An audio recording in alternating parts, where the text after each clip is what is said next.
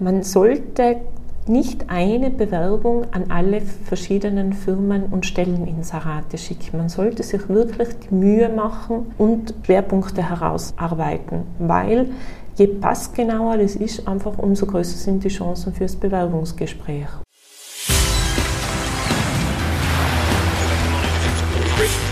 Gut zu wissen, der Erklärpodcast der Tiroler Tageszeitung. Hallo und herzlich willkommen zu einer weiteren Folge unserer Podcast-Reihe Gut zu wissen. Mein Name ist Vanessa Grill und ich finde heute für euch heraus, wie die perfekte Bewerbung aussieht. Egal, ob man gerade arbeitslos ist, den Job wechseln möchte oder man soeben das Studium abgeschlossen hat. Die Fragen, die sich beim Aufsetzen des Bewerbungsschreibens stellen, sind dieselben. Wie detailliert soll der Lebenslauf eigentlich sein? Was tun mit Lücken? Soll man sie kaschieren? Welches Foto nimmt man am besten? Und darf oder soll man sogar seiner Kreativität bei der Bewerbung freien Lauf lassen? Diese und mehr Fragen wird uns gleich Annemarie Lahl-Wolf vom Career Service der Universität Innsbruck beantworten. Doch zuvor noch fünf knackige Fakten zum Thema, die gut zu wissen sind. Ende Juni waren noch mehr als 360.000 Personen arbeitslos gemeldet oder in AMS-Schulung. Mit 109.000 offenen Stellen verzeichnete das Arbeitsmarktservice im Juni einen Rekord. Im Studienjahr 2020-21 haben insgesamt 3.309 Studentinnen und Studenten an der Uni Innsbruck ihr Studium abgeschlossen. Ein attraktives Gehalt und Sozialleistungen sind für Bewerberinnen und Bewerber die wichtigsten Kriterien bei der Jobwahl, wie eine Umfrage eines Personaldienstleisters in Österreich ergab. In den letzten sechs Monaten haben 9% der Befragten ihren Job gewechselt. Fast jeder fünfte Beschäftigte plant laut Umfrage in den kommenden sechs Monaten einen neuen Arbeitsplatz zu finden. Laut einer Umfrage der FH Wien erwarten sich junge Arbeitnehmer künftig Mobilität, eine schnelle Bewerbungserstellung und einen transparenten Bewerbungsverlauf. Knapp drei Viertel wollen sich in Zukunft am Smartphone bewerben. So, nun zu dir, Annemarie. Hallo. Hallo, danke für die Einladung. Danke fürs Kommen. Zunächst würde ich gerne wissen, was das Career Service der Uni ist und was es den Studentinnen und Studenten bietet. Der Career Service ist ein Teil von der 2016 gegründeten Transferstelle Wissenschaft, Wirtschaft und Gesellschaft der Universität Innsbruck und bietet seitdem Services für Studierende und Uni-Absolventinnen die beim Einstieg ins Berufsleben unterstützen. Und wir äh, organisieren zum Beispiel jährlich eine Messe, den fachspezifischen Karrieregipfel, bieten unseren Studierenden und Absolventinnen ein Online-Jobportal und bieten auch eben Schulungen zum Thema Bewerbung und Vorstellungsgespräch an und karrierebezogene Infos über soziale Medien, ein Newsletter und künftig arbeiten wir daran, dass wir auch äh, individuelle Beratung anbieten können, hoffentlich bald. Mhm. Du leitest auch äh, unter anderem Bewerbungsworkshops. Ist es also wichtig, sich sehr intensiv mit dem Thema Bewerbung zu befassen oder kann man die Sache auch einfach mit Bauchgefühl angehen?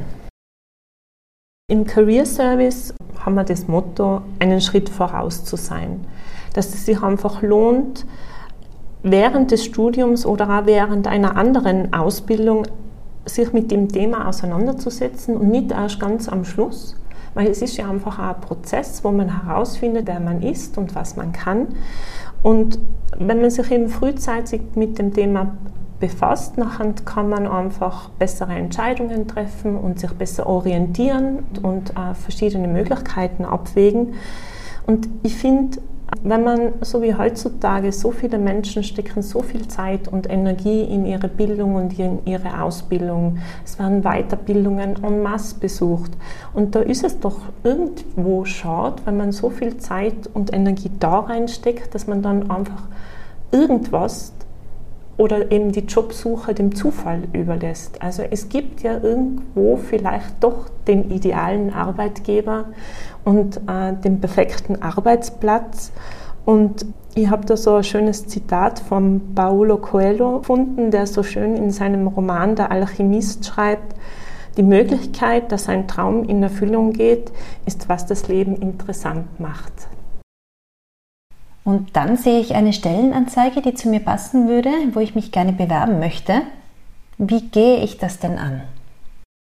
Grundsätzlich ist das Stelleninserat einmal ganz gründlich zu lesen und ähm, zu schauen, was da drinnen steht, wie die genauen Anforderungen sind und es empfiehlt sich aber auch, nicht nur das Stelleninserat sich anzuschauen, sondern auch über den Arbeitgeber eine Recherche durchzuführen, zu schauen, wie schaut der Website-Auftritt von dem Arbeitgeber aus und wie schauen Pressemitteilungen von diesem Arbeitgeber aus, ist er in sozialen Medien vertreten, wie schaut für den die Werbung aus, um einfach herauszufinden, wofür steht dieses Unternehmen, was ist in dem Unternehmen wichtig und auch einmal ein erstes Gespür zu bekommen, kann ich mich mit dem identifizieren. Im Idealfall, wenn man sich den perfekten Arbeitsplatz irgendwie aussuchen könnte und nach dem strebt, Nachher trendiert sich einfach wirklich eine ganz starke Auseinandersetzung mit sich selber, wer man ist und was man kann und wofür man steht, was am wichtig ist im Leben. Und dann zu schauen, wie schaut es bei diesem Arbeitgeber aus und, und wie, äh, wie viele Schnittmengen finden sich da, weil je äh, authentischer, ehrlicher und äh, offener ich in so ein Bewerbungsgespräch reingehen kann und je weniger ich mich verstellen muss und mir da irgendwas aus den Fingern saugen muss, desto höher ist eigentlich die Chance, dass man dann die Stelle bekommt. Wenn man sich dann nach reifer Überlegung ans Schreiben machen möchte, was gilt es da zu beachten? Es gibt ja mittlerweile unterschiedliche Formen, sich zu bewerben. Es gibt ja nicht nur die klassische Bewerbung, wie es früher einfach Standard war. So in den letzten 20 Jahren haben sich einfach unterschiedliche Formen entwickelt. Es gibt auch modernere Formen und Online-Bewerbungen und die Arbeitgeber stellen auch immer mehr so Karriereplattformen online zur Verfügung, wo man auf der Formular ausfüllen muss oder so. Aber es empfiehlt sich einfach jeden Fall einmal alles niederzuschreiben, was man gemacht hat und der Stil des Lebenslaufs ist, egal welche Form man dann im Endeffekt wählt, immer so, dass es nachvollziehbar sein muss, dass es strukturiert sein muss, dass es chronologisch sein muss, dass man auch immer mit dem Aktuellsten beginnt und dann in die Vergangenheit zurückgeht, dass er keine Lücken, also keine längeren Lücken aufweisen soll, also Zeiträume, die über zwei, drei Monate hinausgehen, also so bis zu zwei Monate. Manche sagen überhaupt keine Lücken, aber also so zwei Monate Lücken, das ist eigentlich schon vertretbar, aber eben, dass es nachvollziehbar ist. Darf ich kurz einhaken? Bitte.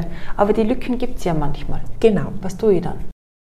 Tarnen und Täuschen finde ich, ähm, das ist aber vielleicht eine persönliche Meinung, da gibt es unterschiedliche Meinungen dazu so aus dem Marketingbereich heraus kommen oft einmal eher Empfehlungen, so ein bisschen zu täuschen. Aber ich würde sagen, Authentizität ist ganz wichtig und Umwege erweitern ja auch die Ortskenntnis, also zum Beispiel längere Auslandsaufenthalte oder wenn man auch einmal in der prekären Situation ist und einmal längeren Arbeitsplatz sucht und äh, aber das tut ja was mit einem. Das entwickelt ja auch die Persönlichkeit weiter und das lässt uns ja als Menschen auch reifen, solche Phasen im Leben.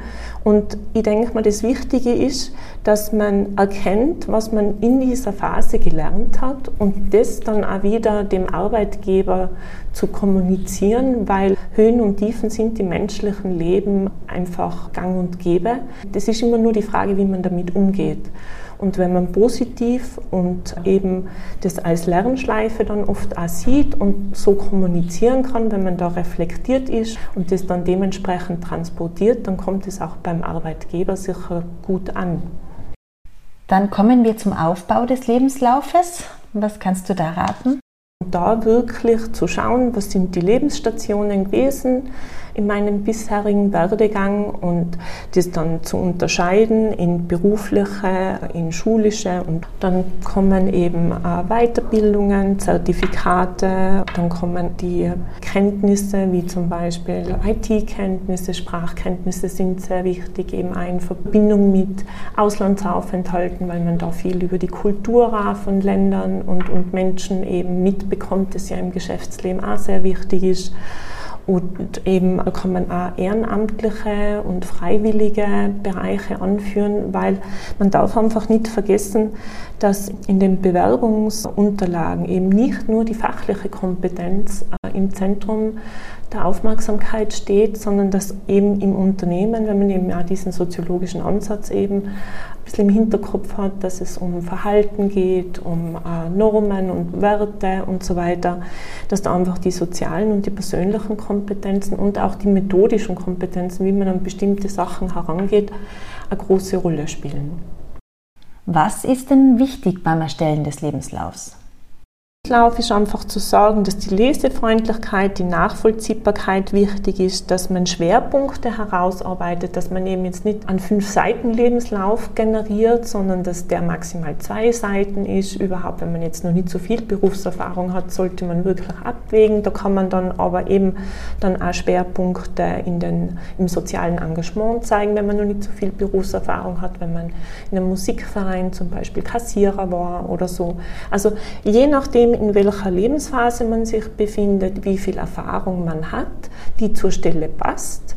Und, und da einfach wirklich vernünftig drauf schauen, was steht im Inserat drinnen und wie kann ich das am besten hinterlegen. Sollte beim Lebenslauf auch ein Foto eingefügt sein oder ist das nicht mehr erforderlich?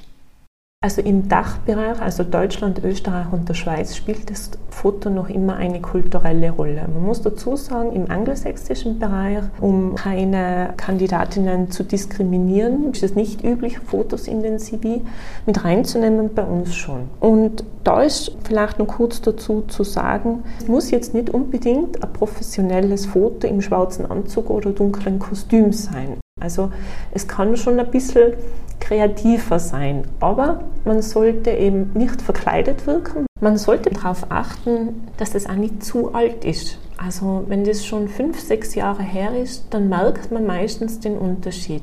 Das ist dann auch immer, man muss ja daran denken, man ist ja dann vielleicht im Bewerbungsgespräch, dass das da keine unnötigen Fragen aufwirft und dass man auch ein bisschen schaut, was repräsentiert denn das Unternehmen? Bewirben wir jetzt bei einem hippen Startup oder bei einem traditionellen Familienunternehmen. Einfach so ein bisschen schauen, man wird jetzt natürlich nicht für jede Bewerbung ein eigenes Foto machen, aber auf der anderen Seite mit Handys heutzutage sind ja wirklich sehr professionelle Fotos möglich, muss man auch dazu sagen. Also ein bisschen abwägen wäre da gut. Und es sollte auf keinen Fall das Urlaubsfoto mit der Sonnenbrille sein, das muss man auch dazu sagen. Also das Hawaii-Hemd mit Sonnenbrille oder das Spaghetti-Träger, Kleid mit einem Strohhut ist auch nicht geeignet, ist wenig hilfreich.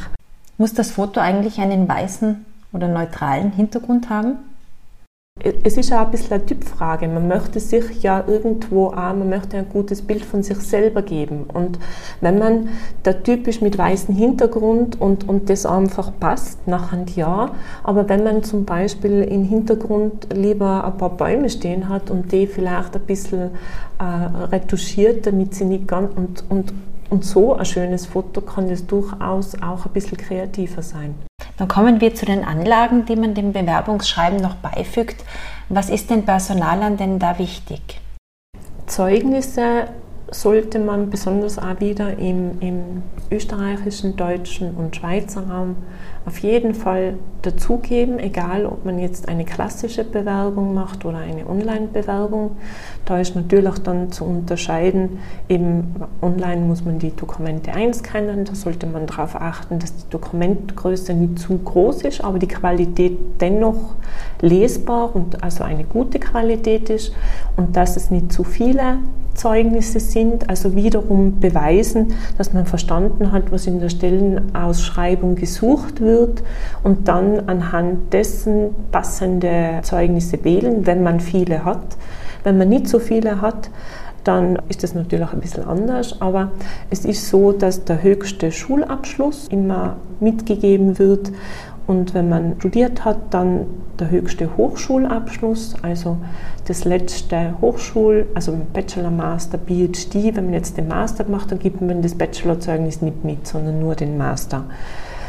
Und insgesamt sollte das Ganze eben nicht mehr als zehn Seiten sein. So ist ja so ein Daumen mal Pi Vorgabe. Und wenn man jetzt viele Weiterbildungen und Zertifikate gemacht hat. Nachher wählt man auch nur die aus, die dazu passen. Und bei den Arbeitszeugnissen wiederum das Gleiche. Wenn man jetzt ein junger Mensch ist und noch nicht auf richtige Arbeitszeugnisse verweisen kann, dann kann man auch durchaus Bestätigungen von Praktika beilegen oder wenn man da auch ein Zeugnis bekommen hat, natürlich auch das beilegen. Also wiederum abhängig von der jeweiligen Lebenssituation.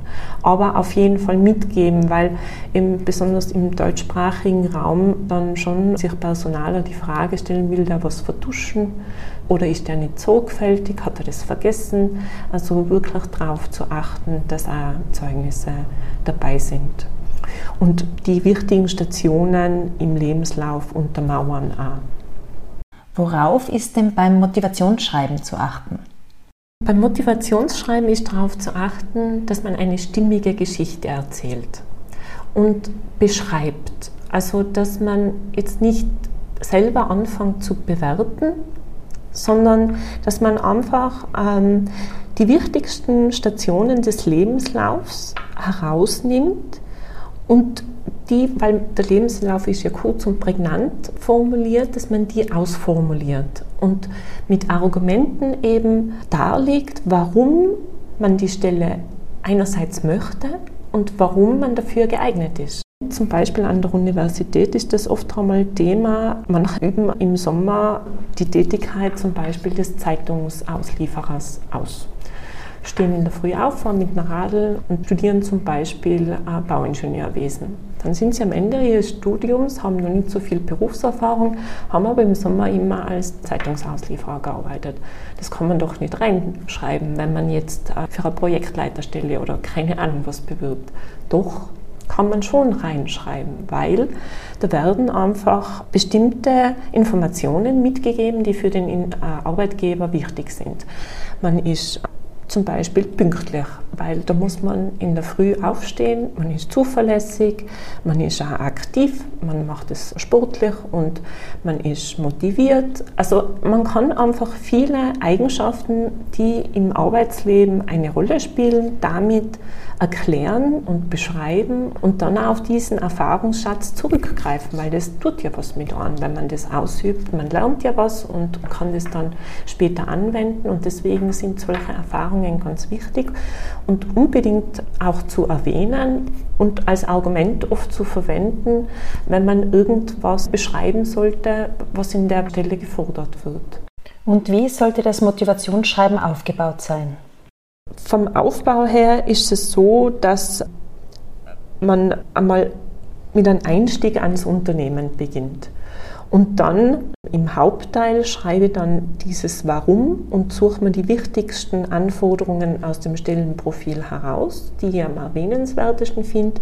Und zum Schluss, der Abschluss eines Motivationsschreibens bildet eigentlich dann immer nur die Voraussicht, dass man äh, eingeladen werden möchte und dass man zu einem Gespräch kommt und dass man für weitere Informationen zur Verfügung steht. Aber eben wichtig, einen Bezug zum Unternehmen herzustellen, den auch wirklich aktiv reinholen in, in, in dieses Dokument, damit er sich angesprochen fühlt und dann äh, im Hauptteil das zu argumentieren. Das Netz ist voller Vorlagen für Bewerbungsunterlagen. Ist es empfehlenswert, sich da zu bedienen? Es ist legitim, Vorlagen zu verwenden. Man muss aber immer abwägen, auf welche Position bewerbe ich mich und wie sind die Vorgaben im Bewerbungsprozess beim Arbeitgeber.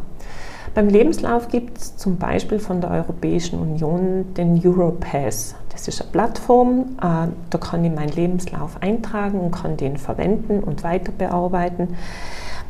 Also es gibt bestimmte Bewerbungsprozesse, wo genau dieses Format gefragt wird. Da muss ich mir jetzt nicht groß die Mühe machen, das zu individualisieren. Aber wenn ich mir jetzt auf eine Position in einem Unternehmen, die von diesen ganzen Standardprozederen eigentlich nichts wissen will und die in ihrem Recruiting nicht verwendet, sollte nicht den Fehler machen und eine offensichtliche Standardvorlage als Lebenslauf zum Beispiel einreichen. Oder eben diese Standardsätze. Also man, man merkt als Leser von Bewerbungsunterlagen, wo das wirklich eine stimmige Geschichte ist oder wo das irgendwie zusammengestöpselt ist. In den meisten Fällen rentiert es sich, das zu individualisieren und zu überarbeiten. Aber um, um einen Eindruck zu kriegen, weil wenn man sowas zum ersten Mal macht oder so, weiß man ja oft gar nicht, wo man anfangen soll. Und da helfen Vorlagen absolut. Also ich bin grundsätzlich ein Freund von Vorlagen, weil sie einfach eine Orientierung geben. Nur die Kunst ist es dann eben zu seinem Ding zu machen. Dass dann am Ende, wenn das jemand ein Fremder liest, der einen nicht kennt, dann schon den Eindruck hat, es geht um mich und nicht um irgendeine 0815-Person, die so einen grauen Anzugträger in der Masse wie bei Matrix, die dann alle gleich ausschauen. Also das äh, sollte am Ende nicht herausschauen. Wie sticht man denn hervor und wie kreativ darf man denn eigentlich sein? Ich würde sagen, grundsätzlich sind der Kreativität keine Grenzen gesetzt und äh, die zunehmende Digitalisierung und Möglichkeiten, die einem Smartphones und, und Apps äh, bieten, erweitern und befeuern diese, diese Möglichkeiten. Natürlich, wenn man jetzt zum Beispiel hernimmt, YouTube-Videos oder so. Aber wie bereits äh, beschrieben, sollte man erstens einmal auf sich selber schauen und fragen, ist man wirklich der Typ dazu? So ein Video zu machen zum Beispiel, wirkt man dann wirklich authentisch und locker, vermittelt man das Gefühl, dass man sich in der Situation wohlfühlt, weil wenn das irgendwie aufgesetzt wirkt und das kann dann beim Betrachter dann ein anderes Bild auslösen, als man eigentlich intendiert hat. Und deswegen sollte man unbedingt da auch immer den Rat von anderen einholen. Wie wirkt denn das? Hat das eigentlich die, die Botschaft dann, die ich vermitteln wollte, kommt die dann auch bei Zusehern dann oder bei den, die das dann anschauen, kommt es dann überhaupt so an? Und es ist eben auch wiederum eine Frage, bei welchem Arbeitgeber und für welches Berufsbild bewirbe ich mich. Wenn ich mir jetzt als Buchhalterin oder Controllerin bei einem mittelständischen Familienunternehmen bewerbe, ist die Frage, komme ich da mit einem YouTube-Video, passt es? Das ist dann fast schon eine Inszenierung, um, um, um auf dieses Berufsbild zu treffen. Also Kreativität ja, und es gibt ja mittlerweile andere Formen zu finden, um nicht immer diesen tabellarischen, klassischen Lebenslauf abschicken zu müssen. Äh, mit Icons wird zum Beispiel in Lebensläufen gearbeitet, um bestimmte Hobbys zum Beispiel darzustellen. Und eben grafische und sprachliche Gestaltung vermittelt ja dann auch wieder Kulturwerte und Verhaltensmuster und Normen, das spielt ja da wieder ein und da zu schauen, ist das stimmig und passt es dann zu meinem Arbeitgeber auch. Vielleicht zum Abschluss noch ein paar Tipps in aller Kürze von dir, wie man Fehler vermeidet und worauf es bei der Bewerbung ankommt. Was bei den Bewerbungsunterlagen nur mal allgemein zu sagen ist, man sollte nicht eine Bewerbung an alle verschiedenen Firmen und Stelleninserate schicken. Man sollte sich wirklich die Mühe machen und Schwerpunkte herausarbeiten, weil je passgenauer das ist, einfach umso größer sind die Chancen fürs Bewerbungsgespräch. Man sollte unbedingt Sorgfalt walten lassen, die Unterlagen mehrfach durchlesen und auch von anderen gegenlesen lassen, weil man darf nicht vergessen, eben es ist eine Arbeitsprobe, die sollte keine Rechtschreibfehler, keine Grammatikfehler, keine Beistrichfehler, auch keine Namens- und Begrifflichkeitsfehler beinhalten.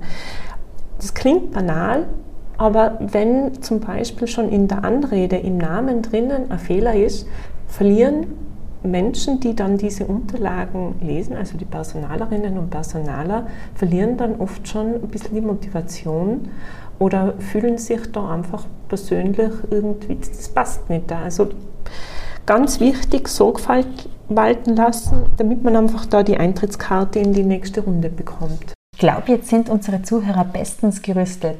Vielen Dank fürs informative Gespräch. Gerne. Und mit den Tipps von Annemarie Lahl-Wolf wünsche ich euch nun viel Erfolg und einen aufregenden Job. Das war Gut zu wissen, der Erklärpodcast der Tiroler Tageszeitung.